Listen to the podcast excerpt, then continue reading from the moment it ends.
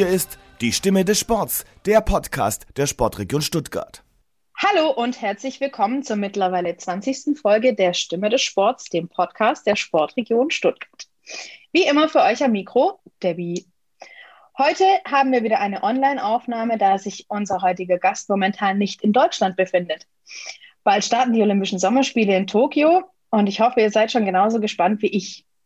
Denn für diese Folge konnten wir einen deutschen Olympiateilnehmer oder eine Teilnehmerin für uns gewinnen.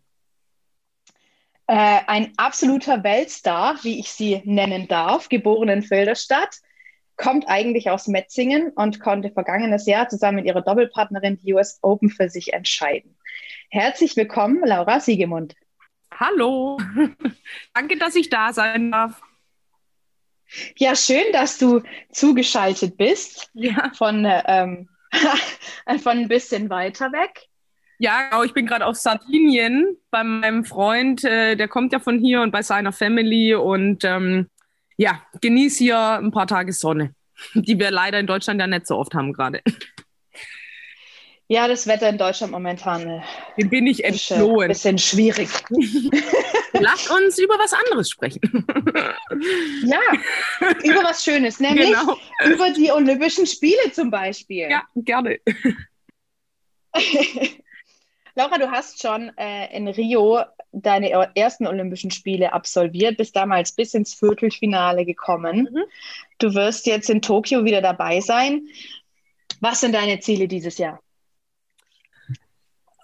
Also grundsätzlich mal bin ich eher einfach froh, dass ich dabei bin. Ähm, die Qualifikation ist ja immer nicht, nicht ganz so einfach zu schaffen, also muss äh, schon Top 60 stehen und so weiter. Und ähm, von dem her bin ich einfach happy, dass ich mich da wieder qualifiziert habe, weil ich eigentlich damals, als ich ähm, in, in Rio, das war ja eine ganz kurzfristige Geschichte, da habe ich ja quasi die ein, zwei Monate davor unglaublich gespielt und mich da quasi auf den, muss man wirklich sagen, auf den letzten Metern dann überraschend äh, qualifiziert. Und für mich ist damals damals ein, Traum in Erfüllung gegangen, überhaupt mal bei Olympia dabei sein zu können. Und ich habe das so für mich irgendwie so gesehen, okay, das sind meine einen und wahrscheinlich auch letzten Olympi Olympischen Spiele, weil ich auch damals, wenn du mir da gesagt hättest, keine Ahnung, 2020 ähm, ist dann schon weit weg, wann Olympia ja hätte eigentlich stattfinden sollen. Und dann hätte ich dir gar nicht sagen können, ob ich da noch spiele, ob ich da eben noch so gut spiele. Und jetzt haben wir schon 21 und ich bin wieder qualifiziert. Also das ist eigentlich für mich schon, schon echt was, äh, da wieder, wieder dabei zu sein.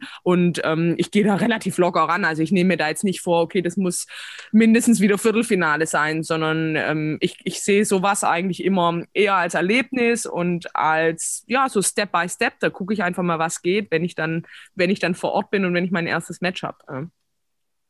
Das heißt, du nimmst auf jeden Fall teil und du hast auch richtig Bock, so wie ich das raushöre. Ja, also ich habe das ein bisschen erlebt, äh, auch schon in Rio, dass äh, also für für die allermeisten Sportarten ist ja Olympia ein absolutes Highlight. Teilweise trainieren sie ja wirklich vier Jahre darauf hin. Und im Tennis ist es halt nicht so. Für, für uns ist Olympia an sich ähm, irgendwie reingequetscht in die Saison, sag ich jetzt mal, ja, und ist halt ähm, ja, habe ich leider so erleben müssen, für viele Tennisspiele irgendwie nicht so viel wert. Ja. Und das ist für mich anders. Also für mich, ich bin einfach ein Sport, ich bin nicht Tennis begeistert, sondern ich bin einfach sportbegeistert. Und, und Olympia ist die äh, Sportveranstaltung, die ich auch als Kind immer stundenlang vom Fernseher mir alles angeguckt habe, alle Sportarten. Und da mitzuspielen, das ist für mich ein Highlight. Und von dem her, ähm, ja, bin ich natürlich da froh und motiviert und, und freue mich da tierisch drauf. Ich bin auch ein bisschen skeptisch irgendwie, oder wie das alles ablaufen wird. Das war jetzt auch lange unklar, ob es überhaupt stattfindet und so weiter. Aber ich freue mich drauf und ich nehme es sozusagen so, wie wie es kommt.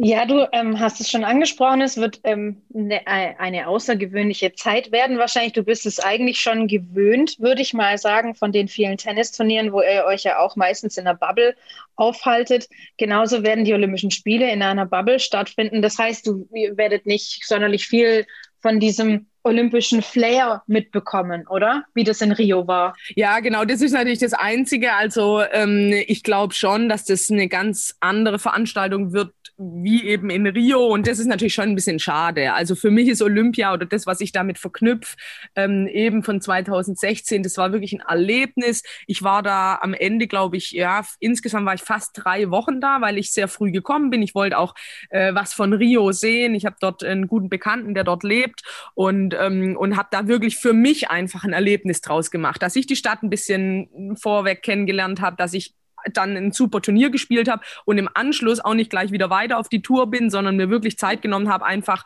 das Erlebnis Rio noch ein bisschen auszukosten und, ähm, und andere Sportarten mir anzugucken. Und ja, du lernst dann einfach ganz viele Athleten kennen und, und, und schließt auch Freundschaften und da einfach noch ein bisschen Zeit mit den Leuten verbringen und eben Sport zu gucken und die anderen anzufeuern. Und ich glaube, das wird dieses Jahr halt alles wegfallen, ja. Also, und das ist natürlich schon schade, weil das ist eigentlich Olympia für mich. Und ich gehe geh davon aus, dass sie sich dann dieses Jahr wirklich sehr auf den eigenen, ähm, äh, quasi auf den, nur auf den eigenen, äh, auf die eigene Performance, äh, äh, wie sagt man, beschränkt sozusagen. Also du gehst hin, du trainierst, du machst deinen Wettkampf und sobald du raus bist, muss man, glaube ich, auch am nächsten Tag abreisen.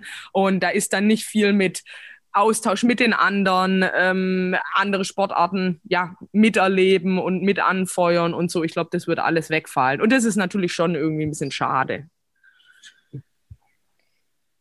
Nichtsdestotrotz wird es leider wohl dieses Jahr so stattfinden müssen. Ja. Ähm, die Olympischen Spiele, die, die Tennisturniere finden auf Hartplatz statt.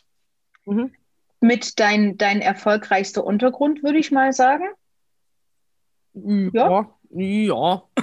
Also Sand ist mein mit Abstand erfolgreichster Belag, aber, ähm, aber ja, Hardcore finden bei uns letztendlich auf der Tour die meisten Turniere statt. Ja.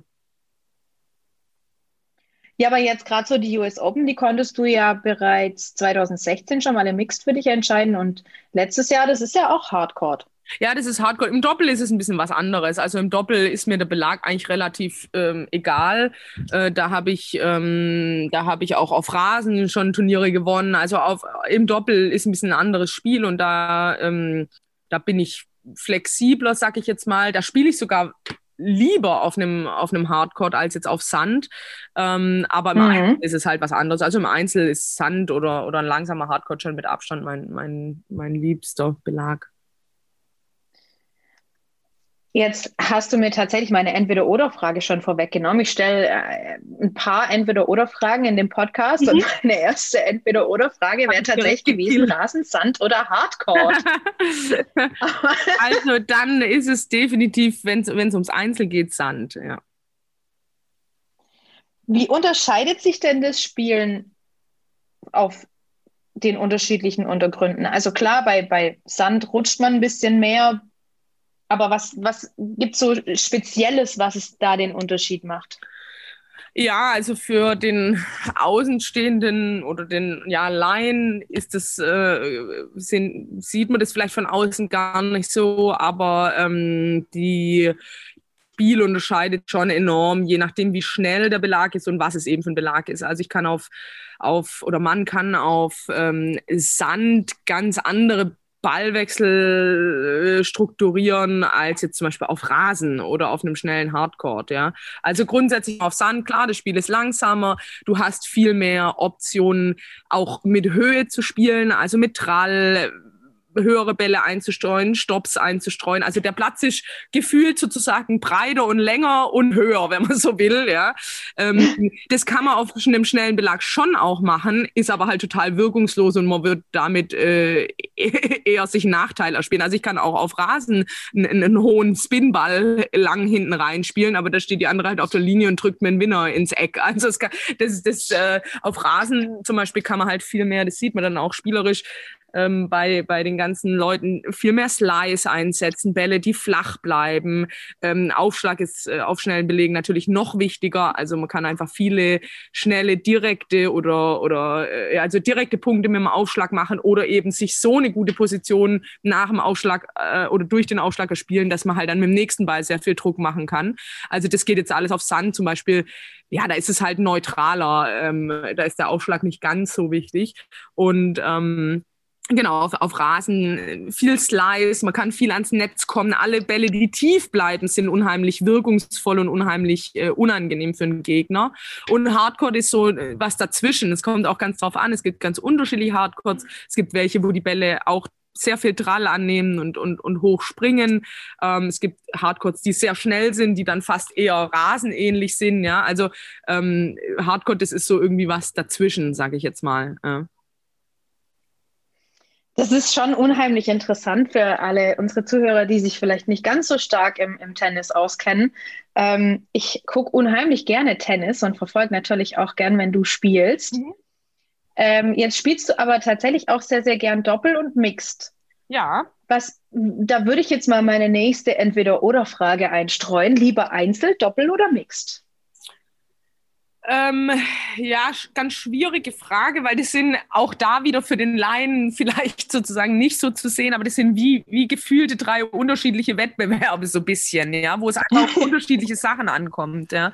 Und, ähm, und da würde ich, äh, also, also grundsätzlich mal äh, spiele ich natürlich spiele ich gerne Einzel, aber ich, sagen wir mal, jedes für unterschiedliche Gründe. Ja, also Einzel ist halt was, da geht's nur um dich, da äh, kannst du, hast du alles in der Hand. Äh, wenn du äh, wenn du es gut machst, äh, bist du dafür verantwortlich und wenn es schlecht läuft, auch du. Und das ist was Schönes. Ja. Du, wenn du es komplett selbst in der Hand hast und, und, ähm, und auch den ganzen, das ist sehr physisch, den ganzen Platz abdecken, auch wirklich über Matches, die dann zwei, drei Stunden gehen, wirklich physisch voll da zu sein, das ist halt auch was, das, äh, das muss man erstmal können, sage ich mal. Ja, da muss man hart dafür trainieren, dass man das spielerisch und physisch ähm, auf so einem hohen Niveau dann halten kann. Ähm, Doppel ist total spannend, weil es halt sehr taktisch ist. Du musst dich als Einzelsportler, die du quasi dein Leben lang eigentlich alleine hm, auf dem Platz standest und für dich verantwortlich warst, musst du dir irgendwie eine gute Partnerin suchen und es muss einfach irgendwie verschmelzen. Die Spiele müssen verschmelzen. Du musst jemanden finden, der der dein Spiel komplettiert. Ja, das ist das Wichtigste im Doppel. Also der, die Schwächen, die du hast, bisschen aus, äh, ja, also sag mal der die kompensieren kann mit seinen Stärken. Im Doppel muss man eben nicht alles können. Man muss aber ein paar Sachen richtig gut können und die Sachen, die man nicht so gut kann, die muss der Partner auffangen mit seinen Stärken. Also ist ganz anders als im Einzel. Wenn ich da irgendwas nicht kann oder irgendwo eine gravierendere Schwäche habe, dann gehe ich damit gnadenlos unter auf dem Niveau. Ja? Und das ist im Doppel nicht so. Ähm, und äh, das ist halt sehr taktisch und ähm, viel am Netz. Das ist zum Beispiel auch was, was ich liebe und was mir im Einzel total fehlt. Ich habe halt am Netz, bin ich halt eine, eine Wucht sozusagen. Ich gehe gerne ans Netz. Ich habe da einen guten Überblick, einen guten Touch. Und das ist im Einzel relativ unwichtig, weil du, weil das, das, die Geschwindigkeit oft so hoch ist, dass man es gar nicht so oft und so erfolgreich ans Netz schafft. Ja. Ähm, und Mixed ist was ganz anderes. Das spiele ich total gerne, aber das, das, das würde ich viel, viel öfter gerne spielen, aber das wird ja nur bei den Grand Slams äh, gespielt.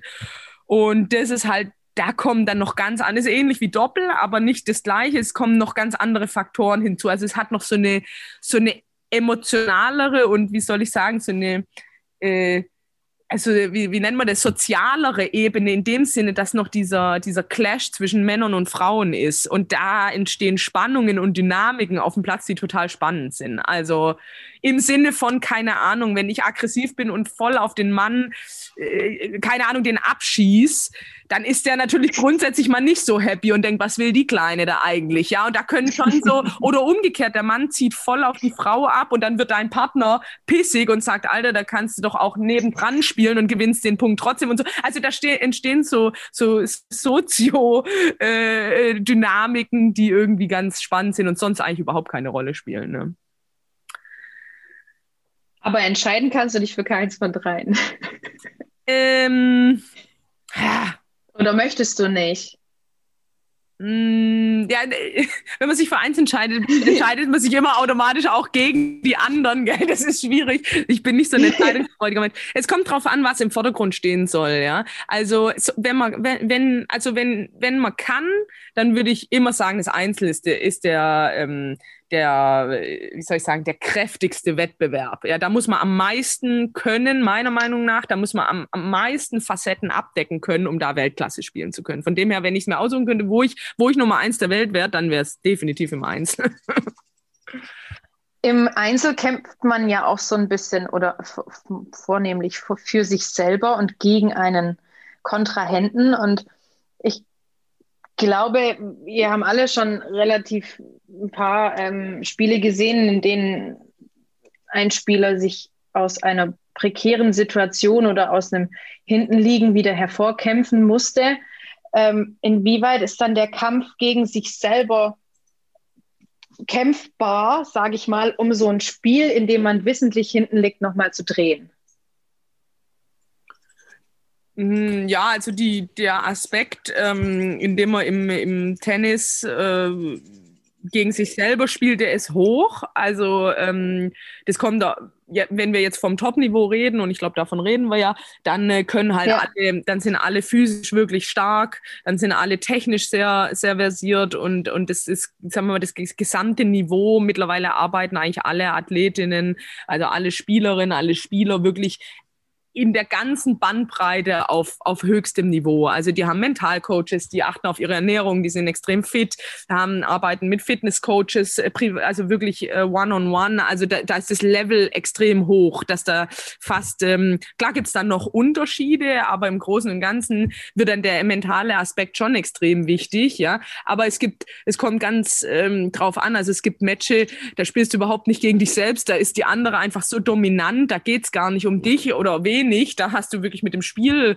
Probleme ähm, oder, oder, oder das Spiel fordert dich. Und dann gibt es andere Matches, da, da, da verlierst du oder gewinnst eben dann im besten Falle wirklich mehr gegen dich selbst. Da ist das, das, da ist die Situation, vielleicht der Druck, den du spürst oder so, so ähm, enorm, dass du wirklich das Gefühl hast, du spielst eigentlich mehr gegen dich selber als gegen die andere. Ja. Aber das, das mhm. hängt ein bisschen vom, vom Matchup und, ähm, und äh, ja, also grundsätzlich mal denke ich, muss, muss man auf dem Niveau die Fähigkeit haben, sich auch äh, immer wieder zu recovern innerhalb von einem Match. Es läuft selten geradlinig nach oben in einem Match. Man hat immer Rückschläge, man hat vielleicht ein, zwei Spiele, wo es mal echt nicht so gut läuft und muss sich erholen, muss, muss neue Lösungen finden. Und ich meine, das ist ein wie soll ich sagen, Hauptaspekt vom täglichen Brot, da auf dem Platz da mental da zu sein und sich eben auch in einem Rückstand wieder reinspielen zu können. Also das ist, ähm, ja, wer das nicht kann, der, der ist auf dem Niveau äh, äh, verloren sozusagen. In, in so einem Match, wann entscheidet sich denn, wer der Dominantere ist? Also ich gehe mal davon aus, dass die meisten Spieler von vornherein schon relativ dominant auf den Platz kommen oder eben sich selber auch ähm, mental stärken. Und wann merkt man, dass man so ins Hinter Hintertreffen gerät? Wenn man die Punkte nicht macht. also, also Dominanz ist ja schön und gut und du musst halt auch die Punkte machen. Also es gibt Leute, die gehen halt raus und, und, und, und haben unheimlich Powerspiel und alles machen aber nur Fehler, dann kannst du sie voll auflaufen lassen. Also äh, klar, jeder auf dem Niveau hat irgendwie sein Spiel und versucht das dominant zur Geltung zu bringen sozusagen. Aber ein Match ist eben äh, auf dem Niveau oft äh, ein Hin und Her. Also es ist, auch wenn man das vielleicht von außen gar nicht so sieht, ähm, es ist immer irgendwie, es passiert was, ein Spieler hat irgendeine Taktik oder bringt irgendwas auf, auf den Platz, ähm, wo dann der andere Schwierigkeiten damit hat, dann passt der sich wieder an, dann dreht sich wieder ein bisschen, gerade auf Sand ist es extrem, ja. Also auf schnelleren Belegen ist es nicht ganz so, aber auf Sand ist es, da kann sich das Spiel im Prinzip jeden Ballwechsel wieder neu drehen.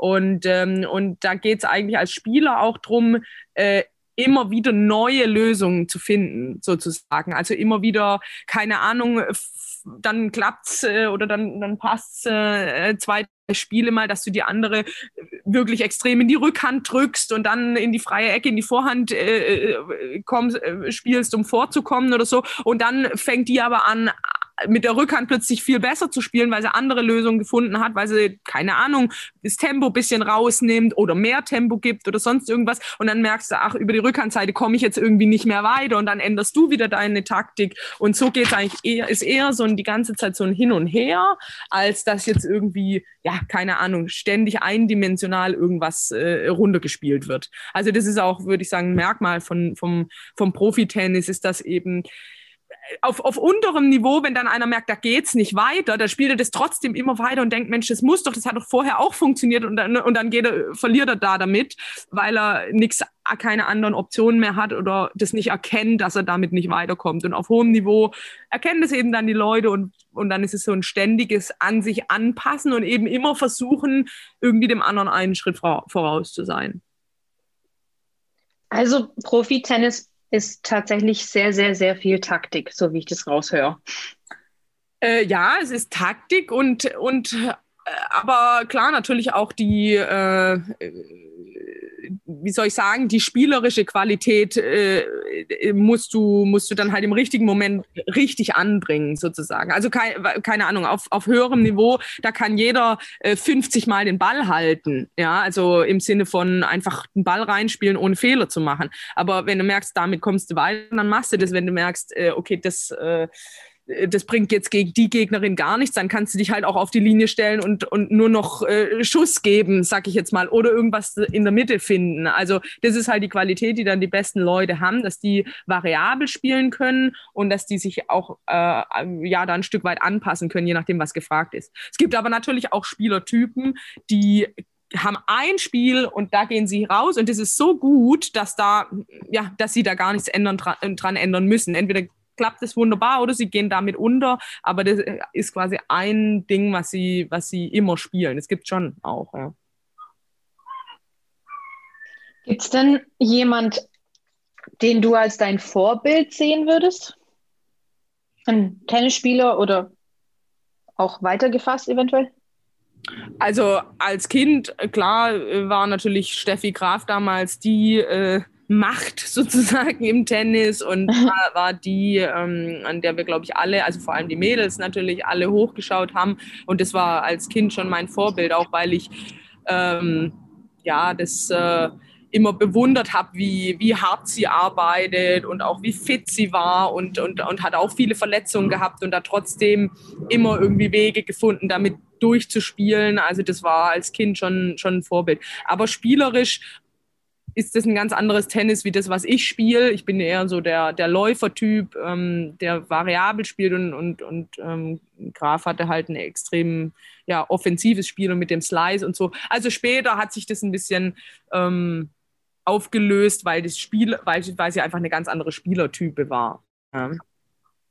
Aber ähm, ja, ich fand auch immer so ein bisschen dieses ähm, nicht so großspurige, sondern sehr hat einfach sich auf sich konzentriert, hat keine großen Töne gespuckt. Ich mag das nicht so, wenn, wenn, wenn Profisportler so ähm, ah, dann so eine gewisse Arroganz auch an, an den Tag legen. Also ich finde alle Athleten, die viel erreichen, aber das relativ low-key machen und sich einfach auf sich konzentrieren, das, das ist was, was ich als Vorbild eigentlich habe und was ich toll finde. Auch bei einem, bei einem Federer oder bei einem Nadal ja, sind einfach keine großspurigen Leute, obwohl sie sich leisten könnten sozusagen oder viel erreicht haben. Du hast jetzt schon von Steffi Graf gesprochen. Die ist im Tennis natürlich ähm, immer ein Thema. Äh, war Steffi Graf denn mit ein Grund, weshalb du überhaupt angefangen hast, Tennis zu spielen oder wie, wie war das damals? Nee, eigentlich, ähm, ich komme aus einer einfach tennisbegeisterten Familie. Meine Eltern ähm, haben beide einfach Hobby-Tennis gespielt, aber leidenschaftlich. Und ähm, wir haben, als ich äh, ein Kind war, auch viel im Ausland gelebt und dann ging es natürlich auch darum, was für Sportarten sind irgendwie machbar, also was, was, äh, was gibt es vor Ort? Und Tennis war irgendwie, irgendwo ein Tennisplatz war immer, ja, und ähm, genau, und dann bin ich eigentlich eher so über meine Family, ich habe auch einen älteren Bruder, der auch eben gespielt hat ähm, und, und, und da so reingerutscht, aber klar, meine Eltern, das war dann ja so in 90ern, ähm, haben natürlich viel Tennis geguckt. Und da war halt Becker und Graf, äh, war natürlich die, die, ähm, war ein Riesenboom, aber wenn jetzt meine Eltern eine andere Sportart gemacht hätten, dann hätte ich, glaube ich, dann auch die Sportart gemacht. Also es war jetzt nicht, äh, weil, weil ich Steffi Graf geguckt habe äh, im Fernsehen, dass ich gesagt habe, ich will unbedingt Tennis spielen. Es war, war einfach die Sportart meiner Fam Fam äh, Family und ähm, so bin ich da reingestolpert. Du bist ja schon ziemlich lange aktiv, hast äh, den ein oder anderen Rückschlag schon hinnehmen müssen, hast dich, hast auch mal kurzzeitig deine Karriere für beendet erklärt und bist dann wieder zurückgekommen. Wie würdest du denn deine bisherige Saison 2020, 2021 beurteilen? Hm, gibt zwei unterschiedliche Ebenen sozusagen. Also rein jetzt äh, von den Ergebnissen her und vom spielerischen her, denke ich, war das, war das mehr als in Ordnung. Also habe ich wirklich ähm, von Anfang an eigentlich gut gespielt und, und auch, ähm, ja, denke, das sieht man schon auch Sachen, die ich verbessert habe äh, seit, äh, ja, in den letzten ein, zwei Jahren, die sich da jetzt manifestiert haben in bestimmten Matches dieses Jahr. Ähm, also ich denke mal, vor drei, vier Jahren hätte ich eine Top-20-Spielerin auf Hardcore noch nicht schlagen können. Jetzt habe ich ein paar Leute geschlagen, die eben in der Riege so 20, 30 stehen. Und das sind für mich schon sehr gute Ergebnisse. Auch äh, tatsächlich ähm, ja auch von der von der Fitnessqualität und so war das Anfang des Jahres wirklich sehr gut. Ähm, und dann gibt es halt so diese, diese, ja, sagen jetzt mal, emotionale und auch tatsächlich physische Ebene, wo es halt schwierig war dieses Jahr. Ähm, also durch diese Corona-Zeit und diese ganzen Bubble, äh, von einer Bubble in die nächste, über Wochen, über Monate, das hat schon gezehrt jetzt seit, ähm, seit Ende letzten Jahres oder seit, ja, seit wir wieder angefangen haben zu spielen. Also am Anfang waren wir froh, dass man einfach überhaupt spielen konnte und dass es wieder die Tour gab sozusagen. Da war es einem egal, unter welchen Bedingungen. Ähm, und dann aber, wenn dann Wochen und Monate ins Land gehen, wo du quasi nur im Hotel oder auf dem Tennisplatz bist, das ist für mich eigentlich ähm, Gift. Das ist eigentlich genau das, was ich sonst versuche nicht zu machen, wo ich versuche irgendwie auch eine Balance ein bisschen zusätzlich zum Sport so in mein Leben oder in den Alltag zu bringen. Und das war halt durch diese Corona-Verordnungen sozusagen da gar nicht möglich. Und das merkt man jetzt schon so ein bisschen, ja.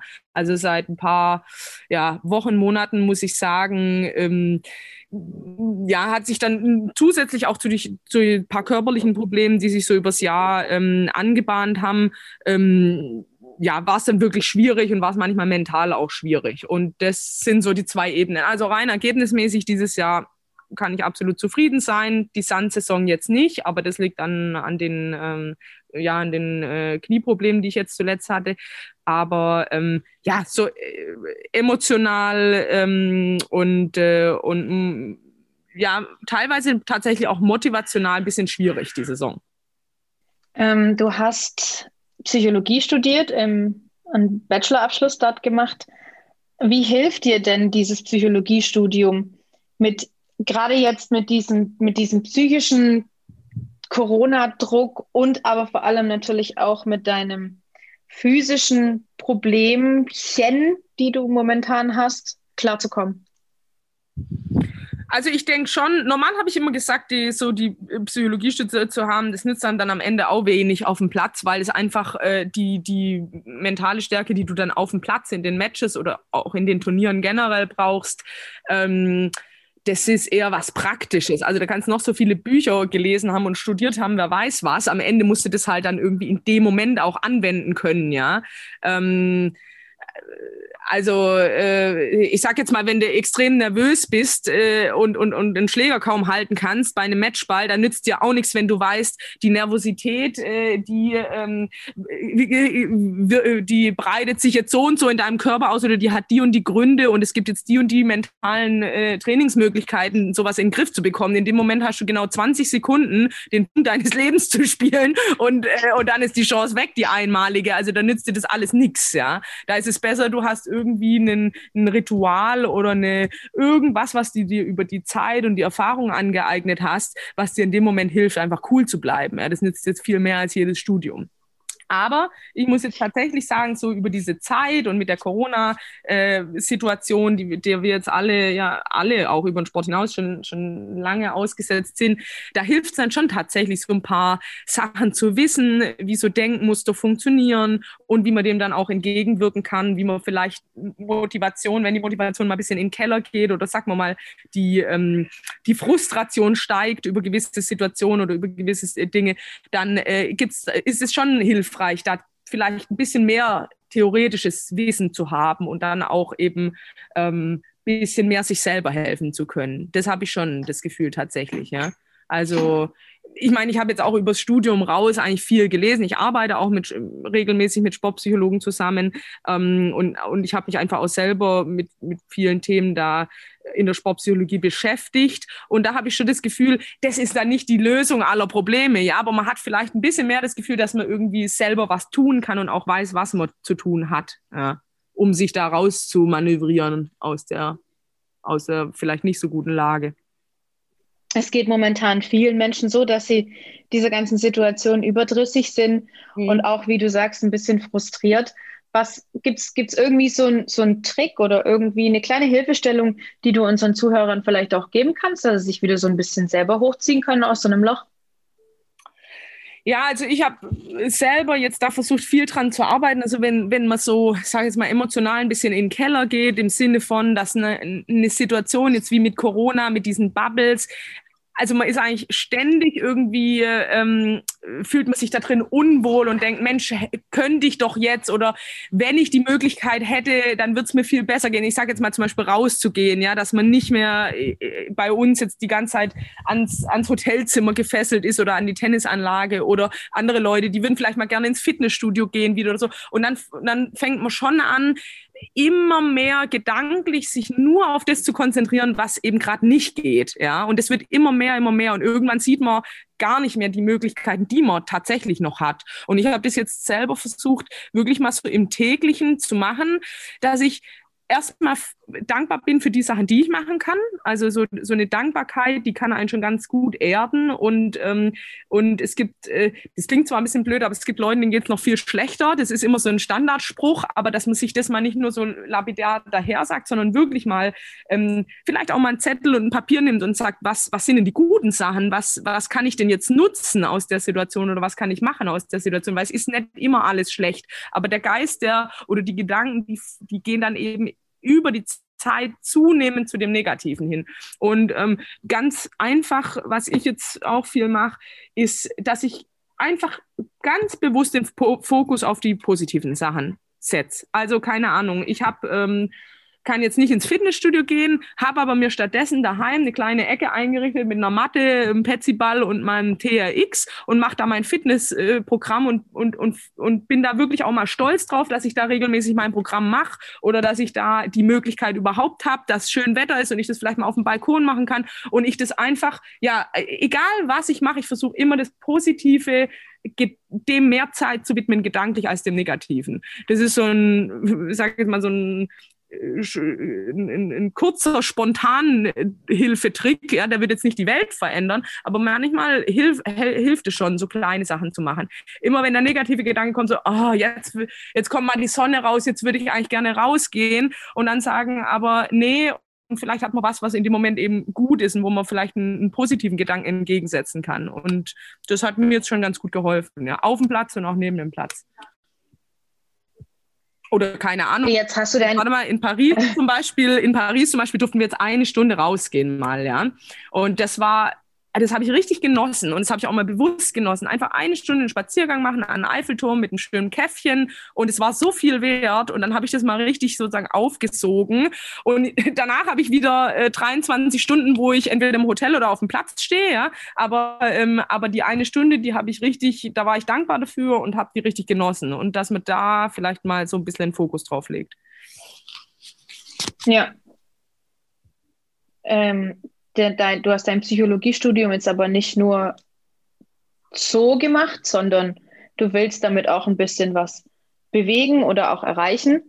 Wie sind denn deine nächsten Pläne abseits vom Court? Ja, ich habe äh, auf jeden Fall Psychologie studiert, weil ich einfach total spannend finde. Äh, auch äh, klar, im Sport spielt es eine große Rolle, aber auch über den Sport hinaus. Also die Psychologie ist, ähm, ist in jedem Lebensaspekt ein Thema und ähm, und sich mit dem auseinanderzusetzen, das hat mich immer schon fasziniert, schon als Kind. Deswegen habe ich das studiert. Aber klar ist natürlich auch, dass ich da schon auch Pläne damit habe in der Zukunft. Ähm, ich würde auf jeden Fall gerne in den, in den Bereich nach meiner Karriere auch gehen. Ich würde vielleicht sogar noch ein, ein, Master dranhängen oder im Sinne von, dass ich selber noch ein bisschen was dazulerne, ja, ähm, in welcher Form auch immer, oder Sportpsychologe, da gibt es ja auch Ausbildungen und so weiter, sowas mache. Aber klar, ich möchte natürlich auch mein Wissen, was ich über die, die ja, 15 Jahre äh, Profisport jetzt äh, sozusagen angehäuft habe, würde ich natürlich auch gerne weitergeben. Und das habe ich auch schon gemacht, äh, ein bisschen in der Phase, als ich meine, meine schwere Verletzung da 2017 hatte. Da habe ich ähm, ja bei, bei einigen Unternehmen äh, Vorträge gehalten. Ähm, war die unterschiedlichsten Sachen. Also teilweise im Sport, äh, in Verbänden, teilweise ähm, in Unternehmen, wo es über, also überhaupt nichts mit Sport zu tun hat, ähm, bei, bei äh, also auf, auf einem Ärztekongress, solche Sachen. Und es ist einfach total spannend für mich, die ja, so diese, diese Faktoren, die ähm, eine mentale Stärke ausmachen oder die eben, äh, ja, was ich so im Leistungssport gelernt habe äh, über mich, ähm, was ich gerne weitergeben würde, das eben auch in Bereiche zu transferieren, die jetzt, die jetzt mit Sport mal grundsätzlich so gar nichts zu tun haben. Ja. Aber ich finde, es sind Sachen, die, die habe ich eigentlich fürs Leben gelernt. Und ähm, genau, und das würde ich gerne in der Zukunft machen. In welcher Form weiß ich auch noch nicht genau, ob das dann irgendwie Seminare sind, ob das ähm, ja, ob das irgendwas auch vielleicht äh, mit, äh, mit, mit Sportverbänden dann im Zusammenhang ist, das, das muss ich dann mal schauen. Ähm, ich habe jetzt erstmal angefangen, auch mit einem mit einem ähm, Kollegen zusammen, wenn man so will, ein Buch zu schreiben in, in, der, in der Richtung.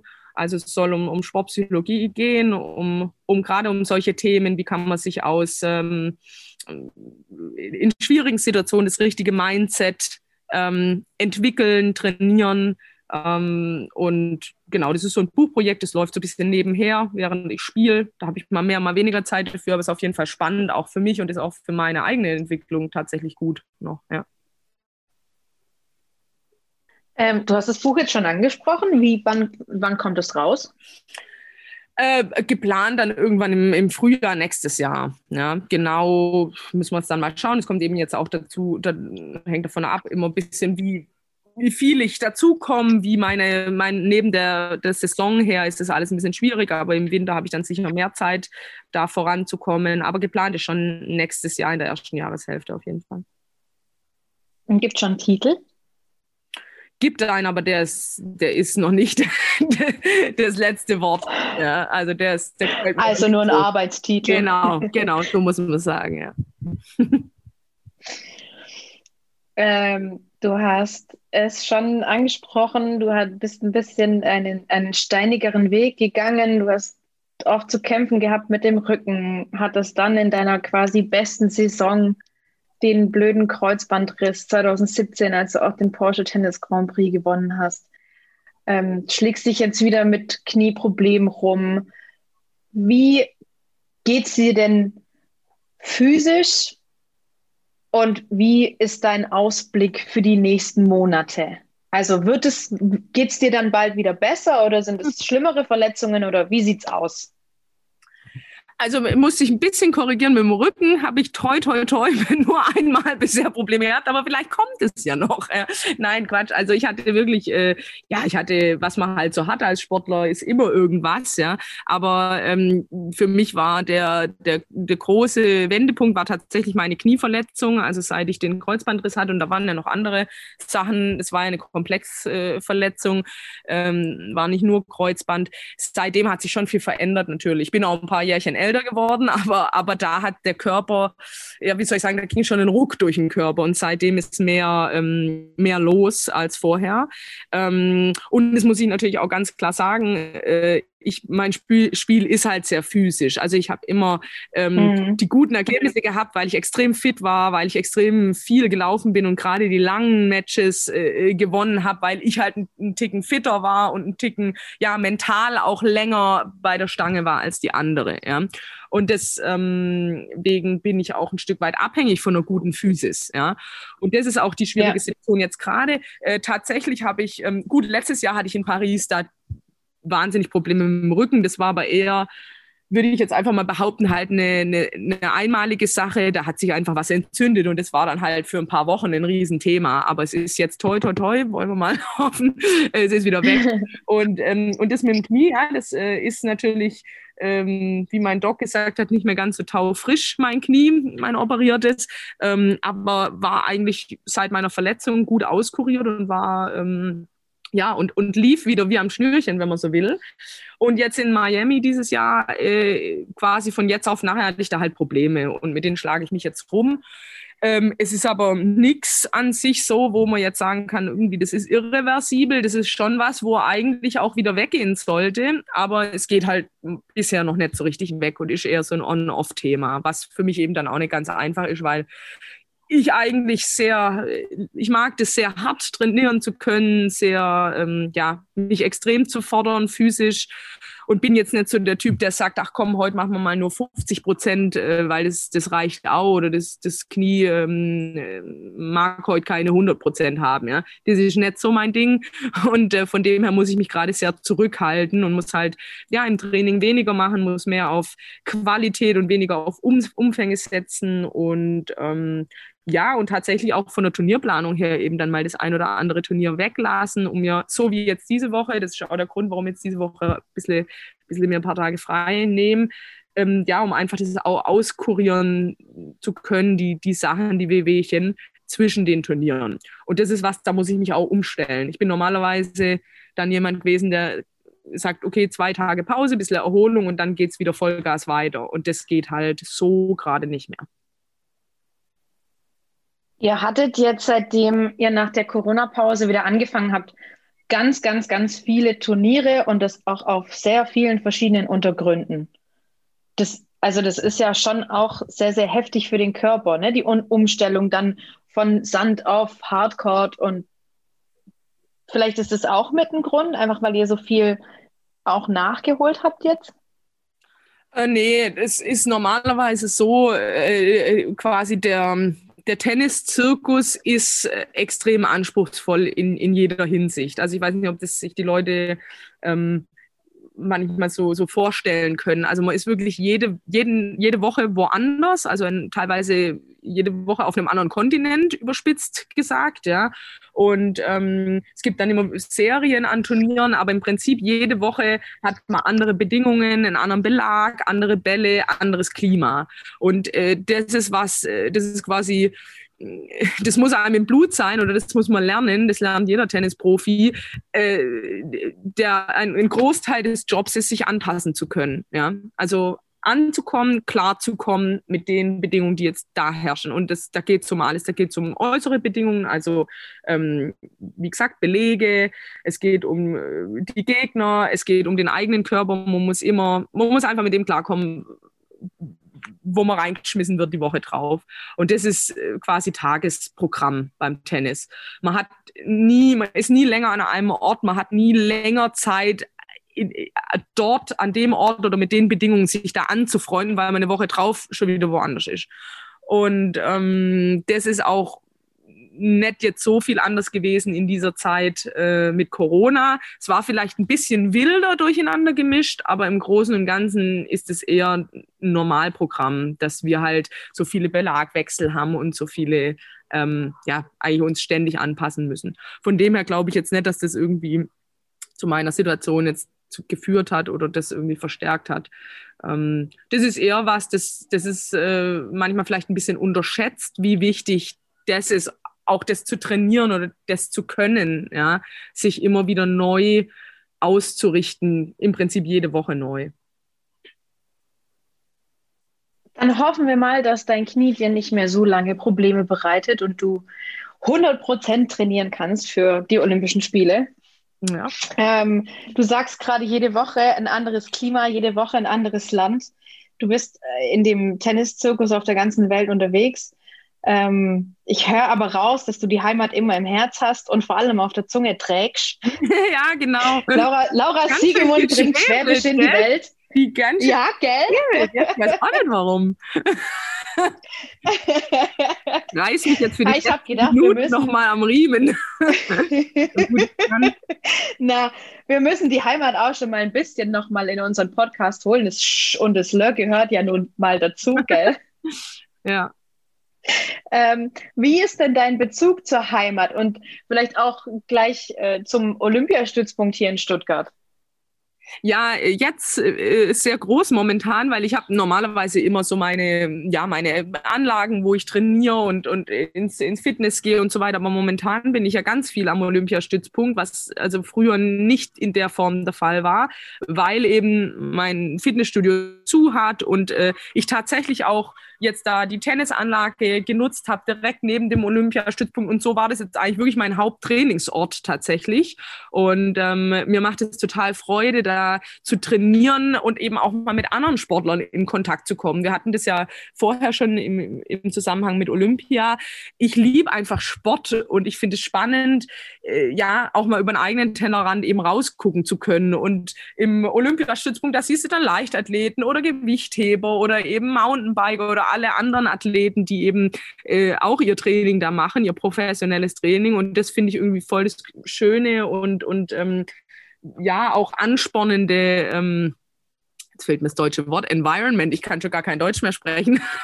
äh, wie sagt man, ja, so Umgebungsbedingungen, ja, um, um da auch selber dann gut zu trainieren. Und nee, ich bin gerne. Und abgesehen davon ist der, der Olympiastützung in Stuttgart also ein super, also mehr kann man sich nicht äh, träumen an, an Geräten, an Ausstattung. Ja. Das ähm, trainiere ich sehr gerne.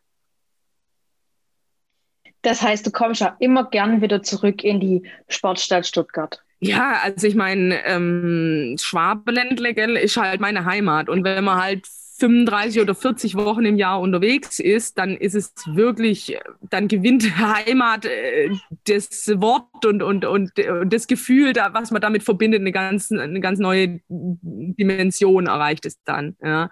Also es ist einfach für mich enorm wichtig, zwischen den Turnieren immer mal wieder heimkommen zu können, bei meiner Familie zu sein, in meinen eigenen vier Wänden mal zu sein. Und das ist halt in Stuttgart für mich. Ja. Und einfach mal wirklich so die banalen Sachen, mal eine Butterbrezel essen zu können, eine gute, ja, und sowas. Also das sind dann echt die kleinen Sachen, wenn man so die ganze Zeit so ein Jet-Set erlebt, das stellen sie alle immer ganz toll vor und so. Und das ist auch toll. Also ich genieße das auch, die Reiserei und die vielen Menschen und Orte, die man da kennenlernt. Aber auch das ist, und das, glaube ich, unterschätzen Leute von außen oft, auch das ist dann ein Stück weit monoton. Also wenn man jede Woche am Flughafen ist, jede Woche in einem anderen Hotel schlä schläft und so, dann ist man irgendwann auch nicht mehr so scharf da drauf, ja. Und da freut man sich dann eher mal über eine Woche daheim im eigenen Bett und eben, keine Ahnung, mit seiner eigenen Kaffeemaschine sich morgens mal ein Käffchen zu machen. So, so, wo andere davon träumen, im tollen Rooftop, auf der Rooftop Terrace in New York dann da mal irgendwie seinen Kaffee zu schlürfen. Das, das, das ist einfach, wie soll ich sagen, die Prioritäten verändern verändern sich dann. Ja? Man will immer das, was man nicht hat, sozusagen. Und für mich ist halt da Stuttgart daheim und, ähm, und da ähm, komme ich eigentlich runter und da äh, kann ich so ein bisschen auftanken. Oder, das muss ich sagen, hier auf Sardinien. Das ist im Prinzip das, das zweite Stuttgart sozusagen. Also, wo halt mein Freund herkommt, wo einfach Familie ist und wo man einen Ort hat, wo man irgendwie, ja, runterkommen kann und so seine, seine Normalität hat und mal Abstand gewinnen kann von der, von der Tour. Das war jetzt fast ein bisschen eine Liebeserklärung in Stuttgart, gell? Ja, wenn dann noch jetzt öfter die Sonne scheinen würde, dann würde ich auch nicht mehr nach Sardinien gehen, dann würde ich einfach noch. Aber das, das schneid raus, das ist okay. nur das Wetter, nur das Wetter ist, äh, ist problematisch. Äh, ja, also wenn wir hier die klimatischen Voraussetzungen von Florida hätten, dann wäre ich definitiv auch glücklicher. Ja, absolut. Du bist aber auch viel in Florida, gell? Das stimmt, ja. Mhm. Hast du da so einen Zweitwohnsitz? Ja, tatsächlich äh, sind wir da gestrandet, als die Corona-Pandemie losging. Das war ja für uns ähm, 2020 da im ähm, im März waren wir, haben wir Miami, äh, sorry, ähm, Indian Wells gespielt oder wollten das spielen und dann wurde das abgesagt. Und das war quasi der Startschuss für diese ganzen Lockdown und alles. Und da war ja in Europa dann, ähm, ging es ja hier richtig los mit Corona und dann sind wir in den USA geblieben, weil ich einfach gesagt habe, ich möchte mir das Ganze mal ein bisschen aus der Ferne erstmal angucken, was da passiert. Und es war alles so ungewiss und dann sind wir bei Freunden in, in Florida erstmal untergekommen. Und daraus hat sich dann ja ergeben, dass wir letztendlich dann drei Monate dort geblieben sind. Und äh, ich meine, ich habe schon immer gute Freunde in Florida gehabt und habe dort immer mal auch trainiert zwischen den Turnieren und so. Aber jetzt habe ich, ähm, ja, habe ich, äh, verbringe ich dort mehr Zeit und es ist einfach auch fürs Tennis eine gute, eine gute Location, muss man sagen. Das Wetter ist halt top. Ähm, und man, mhm. kann, äh, man kann dort gut auch im Winter trainieren, wo halt in Deutschland dann, um die Vorbereitungsphase zu machen, echt schwierig ist. Das sind wir auch wieder beim Wetter. Äh. Ich wäre gerne, würde gerne meine Vorbereitungsphase jedes Jahr in Stuttgart machen, aber Indoor Hardcore und draußen hat es irgendwie um die null Grad. Das ist halt nicht so ideal, wenn, wenn man hart trainiert und wenn man ja einfach an der Sonne, an der frischen Luft trainieren zu können. Das ist für den Körper und für die Seele einfach besser. Das muss man einfach so sagen. Und deswegen ist Florida mittlerweile tatsächlich ein richtiger, ja, sozusagen eine zweite Heimat für mich geworden. Ist aber schön da, kann ich absolut nachvollziehen. Ist nicht schlecht dort, ja. ja. Eine Butterbrezel. ja, Butterbrezel, die musst du. Hier kriegst du doch dein Butterbrezel. Ich habe schon mit genommen teilweise, wenn ich irgendwie weggehe und habe so, äh, ja, tu mir schwer, irgendwie von daheim wegzugehen, habe ich mir auch schon mal paar Sachen eingesteckt, aber die sind halt dann nach ein paar Tagen, ist das lätschig und auch ja. nicht. Ich habe zum Beispiel hier, als ich nach Sardinien gekommen bin, mir schön in, in, in Frankfurt noch äh, ein richtig schönes Vollkornbrot gekauft, ja, weil es das nicht gibt. Also ich bin da mittlerweile so, ich versuche da so sneaky Wege zu finden, die Heimat mitzunehmen, ja, aber das, das, das dauert halt, das reicht immer nur ein paar Tage und dann ähm, ist es aufkonsumiert oder latschig geworden oder ja, man kriegt es dann halt vor Ort nicht mehr. Hm. Ähm, ich habe noch eine letzte Frage, um von der Brezel noch mal ein bisschen wegzukommen. Okay. Ähm, du hast beim Porsche Tennis Grand Prix 2017 einen Porsche 911 Carrera GTS gewonnen. Ja. Der meines Wissens sogar auch rosa war darüber lässt sich streiten. Ja? Also rosa der nicht. Der ist äh, eine Farbe, die nennt sich Frozen Berry und Männer sagen, ja, Männer sagen, der ist lila, aber oder rosa. Aber ich finde, der, der ist mehr als rosa. es ist so eine, ja, der hat so ein, so ein bisschen was Rosé-Goldenes. Es ist so, genau, das ist so ein, so ein, wie soll ich sagen, ein beige-gräulicher Fliederton. also, je nachdem, wie das Licht drauf fällt, äh, verändert er sich ein bisschen. Und, aber er hat definitiv, ich muss es gestehen, der hat was Lilanes, ja. Der hat so einen fliederfarbenen Touch. Und wo ist der? Reist der mit dir mit oder steht er bei deinen Den Eltern? Ich oder? Nur im Handtäschle? Hm? Nein, Quatsch, natürlich. Aber? der, äh, der steht daheim in der Garage, natürlich. Und äh, steht sich in Platten. Weil du schon so lange nicht mehr hier warst. Naja, jetzt geht's ja. Also jetzt ist ja gerade die Europa-Tour sozusagen, so zwischen ähm, ja. Anfang April bis ähm, bis Ende Juli ist ja immer so die europäische Tour und da komme ich dann doch äh, äh, relativ oft zwischendurch mal für ein paar Tage nach Stuttgart. Also von dem her jetzt momentan bin ich relativ oft gefahren. Wenn die Sonne scheinen würde, würde ich noch. Ich wollte es gerade sagen, ich bin mal wieder beim Wetter, genau, weil es ist ein Cabrio. Du merkst, äh, da muss ich gedanklich noch schaffen, irgendwie eine positivere Attitude zu finden, weil das kotzt mich mega an. Ja? nee, aber, aber, ähm, aber ich bin einfach ein Sonnenkind irgendwie. Ich brauche äh, ich brauch Schneewetter. Nee, aber tatsächlich, wenn ich daheim bin, versuche ich natürlich dann mit dem zu fahren. Ist ein schönes Auto und macht Spaß. Ist jetzt nicht so, ähm, also viel Gepäck so, brauch, sollte man nicht haben, ja, aber so zum Training fahren oder so, dann nehme ich ihn schon raus. Oder meine Eltern in Metzing besuchen. Ah ja, dann fährst du mit dem von Stuttgart nach Metzing. Ja, genau. Mhm, ja. Hm. Muss ich mal Ausschau halten. Ja, den gibt es tatsächlich, glaube ich, nur einmal. Also wenn du den, den ähm, graubischlichen Fliederton äh, um die Ecke cruisen, dann bin ich's, weil den gibt's nur einmal. Da muss man auch echt okay. aufpassen. Also ich, ich, ich versuche echt, mich auch am Riemen zu reißen, irgendwie ähm, ja, aggressive Fahrmanöver zu starten, weil äh, es ist bekannt, wer mit dem Auto rumfährt sozusagen. Und, äh, und äh, ich versuche da ähm, mich stets an die Regeln der deutschen Verkehrsordnung zu halten. Na, selbstverständlich, das Meist, tun wir doch alle. Meist, natürlich. Eh unglaublich, was in Stuttgart geblitzt wird mittlerweile. Das macht ja keinen Spaß mehr, ey. Da, ja, es ist ein bisschen schwierig, in Stuttgart Auto ja. zu fahren. Ja. Bin ich jetzt mal ganz diplomatisch. Ja, sehr diplomatisch hast du das formuliert.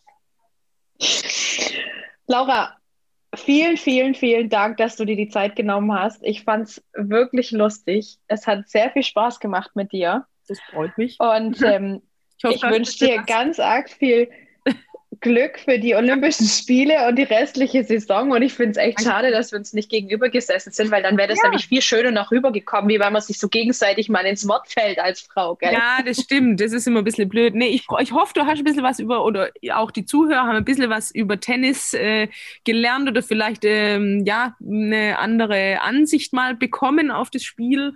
Und ich, ich freue mich, dass ich dabei sein durfte. Und ähm, ja, wie du sagst, äh, Zoom ist, ist, ist eine super Sache, dass man das überhaupt machen kann. Aber klar, schöner ist natürlich, man sitzt sich irgendwie bei einem Käffchen face to face gegenüber. Aber das können wir vielleicht mal in Stuttgart nachholen. Oder in Metzing, wir beiden. Ja. Oh ja. Wenn nicht, da sag ich mal Bescheid und dann. genau. Ja. genau. Aber das wäre sehr schön. Unsere äh, Zuhörer können uns natürlich auch immer Feedback geben für den Podcast. Ähm, wenn ihr noch Fragen habt an Laura, bitte auch gerne die Laura direkt anschreiben. Ihr könnt ihr folgen auf Instagram. Laura? Äh, äh, ja, ich, war dein Satz, äh, hat eine Frage beinhaltet? Da, mein Satz wurde, wollte von dir vollendet werden.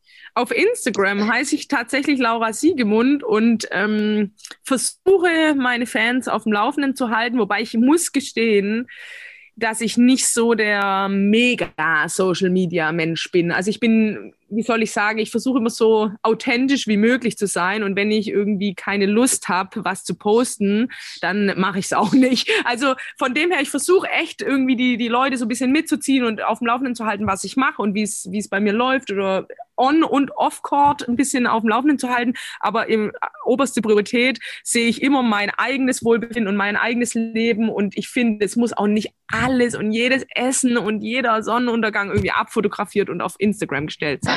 Also von dem her seht's mir nach, wenn ich manchmal auch Lücken habe und meine, meine, mein Storytelling auch mal Lücken hat und, und, und ich manchmal mich einfach auf mein eigenes Leben konzentriere. Nichtsdestotrotz dürfen Sie dir natürlich schreiben. Uns dürft Fall. ihr natürlich auch gerne schreiben auf ähm, unserer Homepage www.sportregion-stuttgart.de, auf Instagram unter Sportstuttgart und auf Facebook unter Sportregion Stuttgart. Vielen Dank fürs Zuhören. Nochmal vielen Dank an Laura. Gerne. Und ich sage bis dennchen, eure Debbie.